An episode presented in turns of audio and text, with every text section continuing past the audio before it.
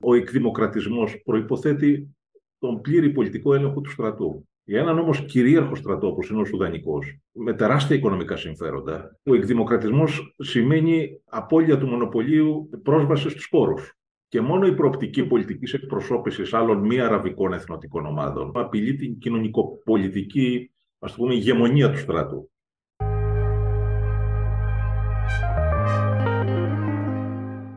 Καλώς ήρθατε στη σειρά podcast του Ελιαμέπ. Το Σουδάν βυθίζεται μία ακόμα φορά στο χάος. Δεκάδες είναι οι νεκροί και οι συγκρούσεις ανάμεσα στον επίσημο στρατό της χώρας και της κυρίαρχης παραστρατιωτικής δύναμης της πολιτοφυλακής των δυνάμεων ταχείας υποστήριξης είναι σφοδρές. Κοντά μου έχω τον καθηγητή στο Πανεπιστήμιο Πελοποννήσου, τον κύριο Αστέρη Χουλιάρα, για να δούμε τι έχει πάει τόσο λάθος σε αυτή την πολύ φτωχή και βασανισμένη χώρα της Αφρικής, που βρίσκεται σε κομβικό σημείο στην Ερυθρά Θάλασσα και είναι πλούσια τόσο σε χρυσό και διαμάντια αλλά και πετρέλαιο, το οποίο βέβαια βρίσκεται κυρίως στο νεοσύστατο Νότιο Σουδάν. Νεοσύστατο βέβαια είναι από το 2011, αλλά παρόλα αυτά νομίζω, κύριε Χουλιάρα, ότι είναι νεοσύστατο. Και θέλω να ξεκινήσω με την, στην πρώτη μου ερώτηση. Μετά την πτώση του Ομάρ Αλμπασίρ, που κατηγορείται και για εγκλήματα πολέμου άλλωστε, γεννήθηκε η ελπίδα ότι το Σουδάν θα γίνει δημοκρατία και οι πολίτες του θα μπορέσουν να ζήσουν ήρεμα χωρίς να φοβούνται. Τι πήγε τόσο λάθος, είναι σαν να είμαστε θεατές στο ίδιο έργο όσον αφορά το Σουδάν. Το Σουδάν απέκτησε την ανεξαρτησία του το 1956. Σε όλα τα 67 χρόνια που μεσολάβησαν από τότε, διοικούνταν από αυταρχικά καθεστώτα με μικρά διαλύματα δημοκρατικής διακυβέρνησης. Επίσης, το Σουδάν ήταν σε έναν διαρκή σχεδόν εμφύλιο πόλεμο ανάμεσα στον Βορρά, στον Αραβικό Βορρά και τον Χριστιανικό και Ανημιστικό Νότο. Αυτός ο πόλεμος έληξε με την ανεξαρτησία του Νοτιού Σουδάν το 2011. Δυστυχώς το ίδιο το Σουδάν χαρακτηρίστηκε από μια συνέχιση συγκρούσεων ιδιαίτερα στην δυτική του επαρχία, στο Νταρφούρ. Μια φοβερή συγκρούση στην οποία έχασαν τη ζωή τους πάνω από 300.000 άνθρωποι. Ακόμη και σήμερα εκατομμύρια άνθρωποι ζουν σε προσφυγικούς καταβλισμούς να πω ότι το Σουδάν είναι μια χώρα η οποία χαρακτηριζόταν πάντοτε από έντονες διαιρετικές τομές. Ε, σημαντικές εθνοτικές και θρησκευτικές διαιρετικές τομές. Και μια άλλη διαιρετική τομή είναι ανάμεσα η αντίθεση κέντρου-περιφέρειας ανάμεσα στα αστικά κέντρα και στην Ήπεθρο. Ο αραβικός μουσουλμανικός πληθυσμός του Σουδάν είναι συγκεντρωμένος το πλουσιότερο κέντρο της χώρας, σε πόλεις όπως είναι η πρωτεύουσα του Χαρτούμ, το Ουντουρμάν κλπ. Ο μη αραβικός πληθυσμός στην περιφέρεια ήταν πάντοτε οικονομικά περιθωριοποιημένος και θα έλεγα και πολιτικά αποκλεισμένος. Αυτό εξηγεί τις εκτεταμένες συγκρούσεις στη δυτική επαρχία του Ντορφούρ, αλλά και άλλες βίαιες συγκρούσεις σε άλλες περιοχές της χώρας.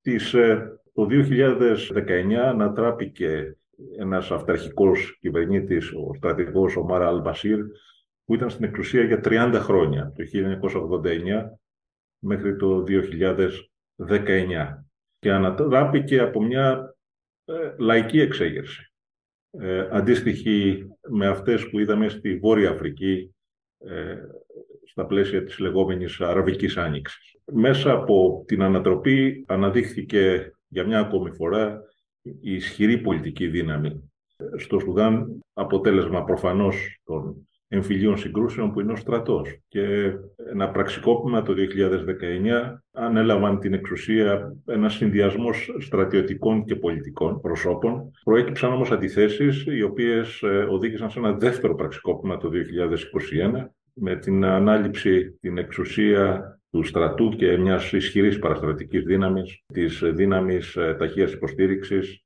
η οποία αποτελείται από ανθρώπους που είχε εξοπλίσει το προηγούμενο καθεστώς για να καταπνίξουν την εξέγερση στον Ταρφούρ. Ε, κύριε Χουλιάρα, ε, έχουμε δηλαδή πάλι μια εσωτερική σύγκρουση στο Σουδάν.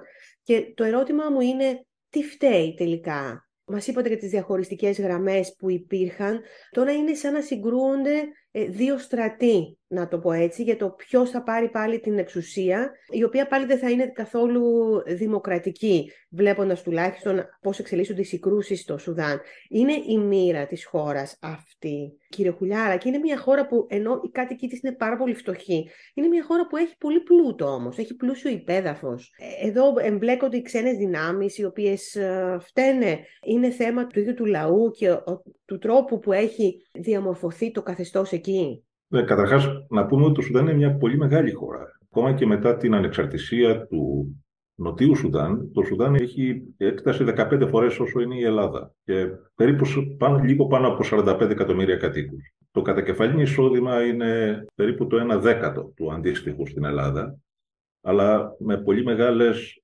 διαφοροποίησεις ανάμεσα στα αστικά κέντρα και την, ε, την Ήπεθρο. Από οικονομικής πλευράς, το είπατε πολύ σωστά, ότι η οικονομία του Σουδάν βασίζεται κυρίως σε πρώτες ύλες. Παλαιότερα ήταν το πετρέλαιο, αλλά μετά την ανεξαρτησία του Νοτίου Σουδάν η χώρα έχασε περίπου το 70% των εσόδων από πωλήσεις πετρελαίου. Πλέον η οικονομία του βασίζεται στο χρυσό, είναι τους πρώτους παραγωγούς στον κόσμο, ορισμένα μεταλλεύματα και το αραβικό κόμι. Ωστόσο, έχει μεγάλη σημασία να πει κανείς ότι όπως συμβαίνει και στην Αίγυπτο, ο στρατός παίζει πάρα πολύ σημαντικό ρόλο στην οικονομία. Δηλαδή, ελέγχει πάνω από 250 εταιρείες σε ζωτικούς τομείς, όπως είναι ο χρυσός, παραγωγή και εξαγωγές κρέατος, το αλεύρι, το σωσάμι κλπ. Οι εταιρείες αυτές απαλλάσσονται από το φόρο εισοδήματος και λειτουργούν με πλήρη αδιαφάνεια. Ενώ προφανώς η χώρα βρίσκεται σε οικονομική στασιμότητα.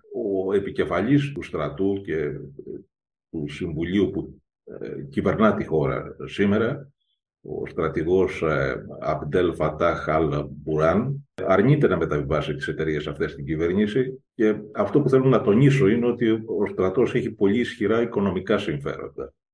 Πράγμα το οποίο εξηγεί σε μεγάλο βαθμό την απροθυμία του να παραχωρήσει την εξουσία στους πολιτικούς. Αλλά και οι παραστρατιωτικές δυνάμεις, οι επικεφαλής ε, τον υποστράτηγο Χεμέντι, είναι, είναι και αυτές έχουν πολύ έντονα οικονομικά συμφέροντα, ο Χεμέντι είναι από τους πλουσιότερους ανθρώπους στο Σουδάν, ελέγχει ορυχεία χρυσού και οι δύο, θα έλεγα, αναδείχθηκαν μέσα από το προηγούμενο καθεστώς, μέσα από το αυταρχικό καθεστώς του Ομάρ Αλμπασίρ. Μα εδώ τώρα που αναφέρεται και τον ε, Χεμέτη διάβαζα πολύ πρόσφατα ότι έχει κάνει πολύ μεγάλες συμφωνίες με την ε, περίφημη Βάγνερ που την μάθαμε τώρα πάρα πολύ καλά από όλα αυτά που κάνει στις ακρότητες, στα εγκλήματα πολέμου που διαπράττει στην Ουκρανία και ε, μάλιστα ένα πολύ μεγάλο μέρος του χρυσού που ελέγχει ο Χεμέτη από το Σουδάν πάει στον Πούτιν, πάει κατευθείαν στο, στον Κρεμλίνο και τον στηρίζει πάρα πολύ και στον πόλεμο στην Ουκρανία, κύριε Χουλιάρα.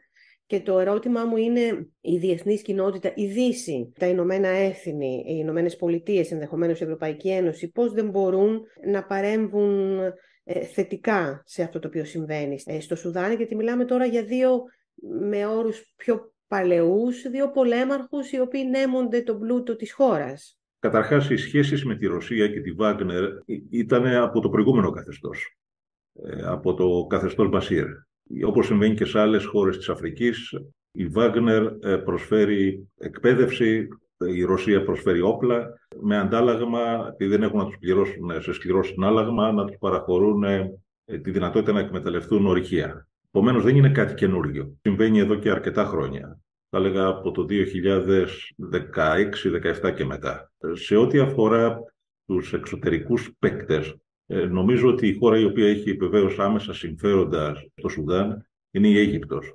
Η Αίγυπτος εξαρτάται, όπως ξέρουμε, πάρα πολύ από την ομαλή ροή του Νείλου και υπάρχει γνωστή διαμάχη της Αιγύπτου με την ε, Αιθιοπία που έχει κτίσει ένα μεγάλο φράγμα στον ποταμό και οπωσδήποτε η Αίγυπτος χρειάζεται το Σουδάν για να ασκήσει πίεση στους Αιθίωπες. Από την άλλη πλευρά ε, υπάρχει το έντονο ενδιαφέρον της ε, Σαουδικής Αραβίας και των Ηνωμένων Αραβικών Εμμυράτων γενικότερα για το κέρας της Αφρικής αλλά και ειδικότερα για το Σουδάν. Ε, το Σουδάν μάλιστα και ειδικά οι δυνάμεις ταχείας υποστήριξης είχαν στείλει 10.000 στρατιώτες στην Ιεμένη για να πολεμήσουν ε, τους αντάρτες Χούτι παίρνοντας το μέρος της Σαουδικής Αραβίας και των Εμμυράτων. Αυτοί οι στρατιώτες επέστρεψαν το 2019 πίσω στο Σουδάν. Επομένως, υπάρχει και μια σχέση, θα έλεγα, περισσότερο των παραστρατικών ομάδων με τις χώρες του κόλπου. Ένας τρίτος παίκτης, ο οποίος νομίζω είναι ε, σημαντικός, είναι προφανώς οι Ηνωμένες Πολιτείες, οι οποίες πιέζουν εδώ και αρκετό καιρό το Σουδάν να διακόψει τις σχέσεις με τη Βάγνερ και τους Ρώσους. Επίσης η Κίνα έχει έντονη παρουσία στο, Σουδάν με αρκετά μεγάλες επενδύσεις. Νομίζω ότι οι Ηνωμένες Πολιτείες προσπαθούν να παίξουν ένα διαμεσολαβητικό ρόλο. Υπήρξε η παρέμβαση Μπλίνκεν που οδήγησε την ανακοχή ανάμεσα στις ε, δύο αντιμαχόμενες παρατάξεις. Ωστόσο, αυτό δεν σημαίνει ότι η πολιτική αστάθεια μπορεί ε, να, ίσως μπορεί να αντιμετωπιστεί. Αυτό που δεν μπορεί να αντιμετωπιστεί εύκολα είναι η διαδικασία εκδημοκρατισμού του Σουδάν. Ε, όπως σας είπα, ε, ο στρατός ελέγχει κρίσιμες εταιρείες σε νευραλγικούς τομείς. Και νομίζω ότι ο εκδημοκρατισμός προϋποθέτει τον πλήρη πολιτικό έλεγχο του στρατού. Για έναν όμως κυρίαρχο στρατό όπως είναι ο Σουδανικός, με τεράστια οικονομικά συμφέροντα, ο εκδημοκρατισμός σημαίνει απώλεια του μονοπωλίου πρόσβαση στους πόρους. Και μόνο η προοπτική πολιτικής εκπροσώπησης άλλων μη αραβικών εθνοτικών ομάδων. Και μην ξεχνάμε ότι η παραστρατιωτική σε αντίθεση με τον Σουδανικό στρατό που κυριαρχείται από Άραβες μουσουλμάνους, προέρχεται από εξαραβισμένους ηθαγενείς. Επομένως, η προοπτική πολιτικής εκπροσώπησης μη αραβικών εθνοτικών ομάδων απειλεί την κοινωνικοπολιτική ας πούμε, ηγεμονία του στρατού και ιδιαίτερα σε στρατηγικές περιοχές εκτός χαρτού.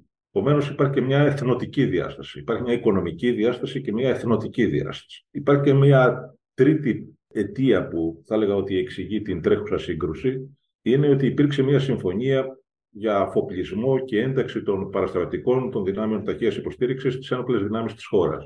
Η διαδικασία της μετάβασης. Εδώ υπήρξαν σοβαρότατες διαφωνίες. Σοβαρές διαφωνίες. Γιατί η ένταξη σε έναν εθνικό στρατό απαιτεί να δοθούν και θέσεις αξιωματικών. Ο Χεμέντι ζήτησε 800 θέσεις και ζήτησε μια διαδικασία που θα διαρκούσε 10 χρόνια. Ο στρατηγός, ο Μπουράν, μίλησε για μια διετή διαδικασία προσαρμογής, ένταξης των παραστρατικών στον Εθνικό Στρατό. Αυτό νομίζω είναι το τρίτο αίτιο της σύγκρουσης. Συν των άλλων, όλα αυτά τα χρόνια που ήταν στην εξουσία ο Μάρα Αλμπασίρ, έστρεφε την μία ομάδα κατά της άλλης για να διατηρηθεί στην εξουσία. Ακολουθούσε αυτή τη γνωστή τακτική διέρη και βασίλευε. Δημιούργησε αρκετές παραστρατιωτικές ομάδες, τις εξόπλησε, τις στήριξε οικονομικά, πιστεύοντας ότι θα στήριζαν το καθεστώς του. Όταν αυτές, μία από αυτές, οι δυνάμεις ταχείας υποστήριξης έγιναν αρκετά μεγάλες, έπαιξαν καθοριστικό ρόλο το να υπονομεύσουν και τελικά να τον ανατρέψουν. Ακούγοντας αυτά που μας λέτε, θα είναι εξαιρετικά δύσκολο και στο μέλλον, τουλάχιστον στο άμεσο μέλλον, να δούμε ένα δημοκρατικό Σουδάν, όπου οι πολίτες του θα μπορέσουν επιτέλους να ζήσουν με ηρεμία, όσο δηλαδή ο στρατός και οι παραστρατιωτικές ομάδες ελέγχουν τους πόρους, γιατί ε, γι' αυτό μιλάμε πια, τους πόρους του Σουδάν και δεν, φαίνεται, δεν φαίνονται διατεθειμένοι να τους αφήσουν, δεν μπορεί να υπάρξει μία νόμιμη πολιτική ηγεσία. Ο κόσμος, οι πολίτες ε, αντέδρασαν και έριξαν τον Μπασίρ. Πιστεύετε ότι είναι αρκετά ισχυροί για να ε, έχουν μια νέα επανάσταση, ε, κύριε Χουλιάρα, εκεί και να καταφέρουν να διώξουν το στρατό είναι κάτι το οποίο είναι πολύ ωραίο για να είναι αληθινό όταν έχουν απέναντί τους ε, τα όπλα. Από μία πλευρά το Σουδάν έχει μια αρκετά ισχυρή κοινωνία πολιτών. Έχει πολίτες οι οποίοι είναι δραστήριοι πολιτικά, ενεργοί πολιτικά. Από την άλλη πλευρά είναι άνθρωποι οι οποίοι δεν έχουν όπλα στα χέρια τους. Και αυτό νομίζω ότι είναι ε, πολύ σημαντικό. Ε, είναι, η ισχυρή δύναμη στο Σουδάν είναι οι άνθρωποι όπως παντού. Είναι οι άνθρωποι με τα όπλα οι οποίοι δεν υφίστανται, δεν υπόκεινται σε κανένα πολιτικό έλεγχο. Συν των άλλων υπάρχει όμως πάρα πολύ μεγάλη δυσαρέσκεια. Η ελίτ του Σουδάν, οι κυβερνώντες του Σουδάν ήταν ιδιαίτερα διεφθαρμένοι. Δηλαδή όταν ανατράπηκε ο Ομάρ Αλμπασίρ, βρήκαν στο σπίτι του ε, σάκους με 130 εκατομμύρια δολάρια. Θυμήθηκα τώρα τον περίφημο όρο που είχε εισάγει ο κοινωνιολόγος, ο Πολωνός, ο Αντρέσκι, τον όρο κλεπτόκραση. Τι ωραία ελληνική λέξη, κλεπτοκρατία. Οι άνθρωποι οι οποίοι βρίσκονται στην εξουσία και αυτοί που βρίσκονται στην εξουσία στο Σουδάν νομίζω ότι ενδιαφέρονται πάρα πολύ για τον προσωπικό τους πλούτισμό. Ο Χεμέντι έγινε πλούσιος χάρη στην πολιτοφυλακή του. Κατέλαβε ορυχεία, χρυσού, τα οποία τα, τα εκμεταλλεύεται. Νομίζω ότι το οικονομικό, τα οικονομικά αίτια είναι αυτά τα οποία εμποδίζουν τον εκδημοκρατισμό της χώρας. Δυστυχώς, όπως συμβαίνει και στην Αίγυπτο, πολύ περισσότερο στο Σουδάν, λόγω του διαρκούς εμφυλίου πολέμου. Δηλαδή, η χώρα ήταν συνεχώς σε ένα εμφύλιο πόλεμο το 1956 και μετά, με μερικά διαλύματα. Ισχυροποίησε πάρα πολύ τις ενόπλες δυνάμεις οι οποίες η δραστηριότητα, η οικονομική τους δραστηριότητα δεν περιορίζεται στην αμυντική βιομηχανία.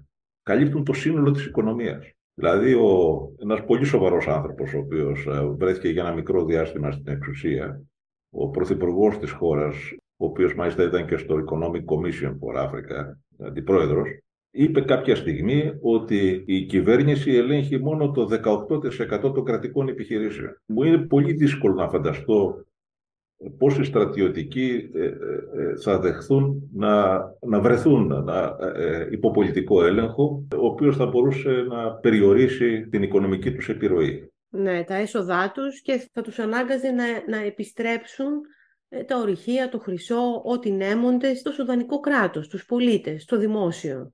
Να το ναι. πούμε έτσι πολύ απλά με όρους ευρωπαϊκούς, κύριε Χουλιάρα.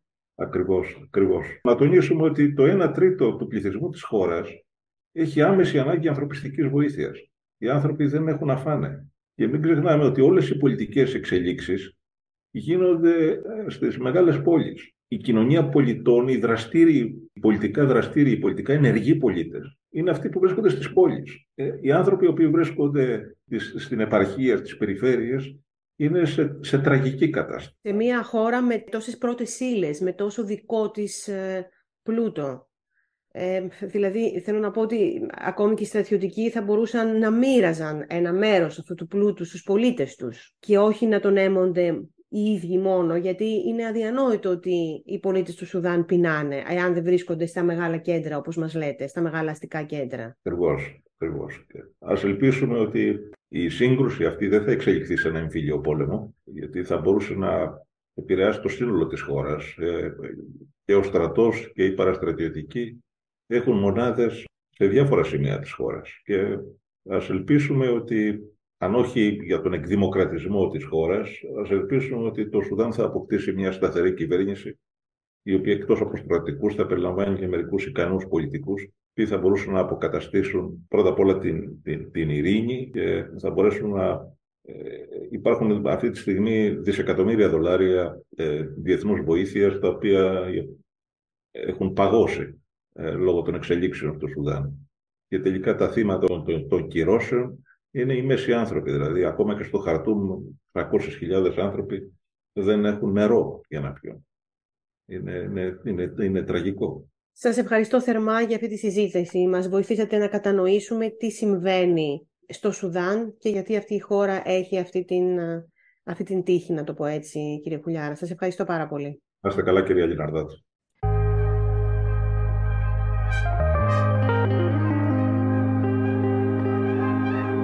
Ήταν άλλο ένα podcast του ΕΛΙΑΜΕΠ με την Οντίν Λιναρδάτου. Ηχογράφηση, επιμέλεια και επεξεργασία ήχου Πέτρος Καρπαθίου. Ακολουθήστε μας στα κανάλια του Map στο YouTube, Spotify, Apple Podcast, Google Podcast και αλλού.